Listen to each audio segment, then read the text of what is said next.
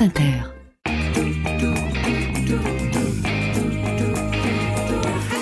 Ce soir, j'avais prévu de vous parler d'une coutume de Noël bien connue en Provence, qui est celle des 13 desserts. Et j'ai d'ailleurs reçu un superbe coffret de la marque Le Roi René. Euh, les 13 desserts, c'est une tradition qui veut qu'après le dîner de Noël, on dépose sur la table des amandes, noisettes, raisins, figues, mendiants au chocolat, calisson d'ex, nougat, etc. Bon, il y en a 13, donc euh, continuez. Et n'empêche, je trouve ça incroyable qu'en Provence, après un repas de Noël, après trois apéros, deux entrées, un plateau de fruits de mer, du fromage, les gens se disent, vous avez encore faim? Non!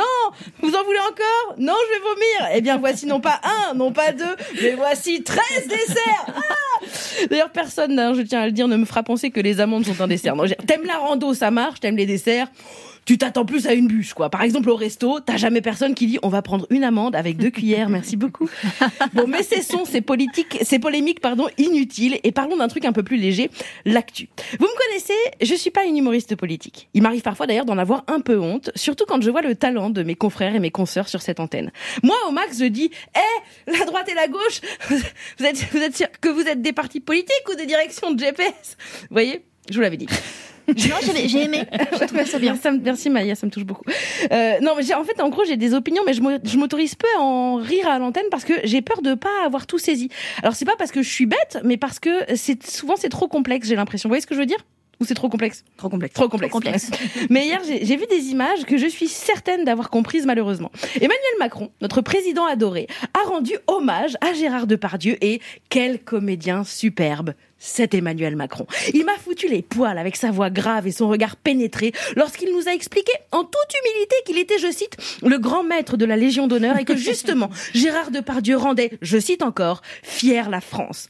Alors la question, elle n'est pas de savoir si Gérard Depardieu, c'est un grand artiste ou pas. Personne ne peut dire le contraire, il a fait des super films, évidoc. Je suis même allé le voir en spectacle, chanter l'aigle noir dans un cirque. On dirait un rêve un peu, non? Putain, j'ai rêvé que je faisais du pédalo avec ton père sur la lune. Ah ouais, moi j'ai rêvé que Depardieu, il chantait Barbara avec des clowns autour. non mais en vrai, la question que je me pose aujourd'hui, c'est si là, maintenant, la meilleure chose à faire pour un président, notamment celui de notre pays, de notre pays, pardon, c'est de dire qu'il rend fier la France. Moi, j'ai l'impression que Macron, hier, il nous a fait le coup des 13 desserts. Nous, on s'est bien régalé avec la loi immigration, hein. Vous en voulez encore? Non! J'entends pas! Vous en voulez encore? Non! Et eh ben, voici le café gourmand avec ses 13 petites mignardises. Là, vous avez le Depardieu rend fier, rend fier la France. Ici, nous avons le classique de la maison. Il faut séparer l'homme de l'artiste. La spécialité du chef. Oh, c'est une à l'homme. Et mon préféré, on ne va pas commencer à retirer la Légion d'honneur à, toutes ceux, à oh tous ceux qui font des bêtises. C'est une question de morale. Perso, moi, je croyais qu'ils avaient plus de morale en cuisine après avoir servi 21 fois le 49.3 en plein du jour et en nous revisitant le RN avec la loi immigration. Mais j'avoue qu'hier, je suis restée bouche bée. Parce que ça sert à qui de dire maintenant qu'il rend fier la France, Gérard Depardieu?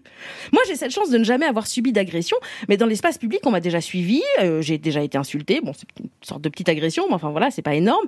Euh, et c'est vrai que j'ai peur, notamment parce que dans mes proches, mais très proches même, j'ai pas assez de mes dix doigts pour compter celles qui ont été agressées sexuellement et celles qui ont été sous emprise de personnes malsaines dans ma famille, mes amis, mes collègues. Si on doit soutenir des gens, je crois que ce sont ces personnes-là, celles qui doivent se remettre de cette histoire qu'on leur a imposée. Ça devrait l'intéresser, monsieur Macron, parce que les violences sexistes et sexuelles, mmh. c'est la grande cause de son quinquennat pour la seconde fois. Et pour finir sur une bonne blague politique, de toute façon, j'avais envie de vous dire que, hé, vous avez remarqué, Eric Ciotti, il serait pas un petit Ouais, non, j'arrive pas. Charline et Guillaume vous feront plutôt la chute de cette blague dimanche soir. On retrouve tous les jours Fraîcheur Marine en podcast sur France Inter en spectacle en tournée à Lille, Moneto, Nantes, Pithiviers, Strasbourg et je veux pas vous divulgacher mais bientôt à Paris.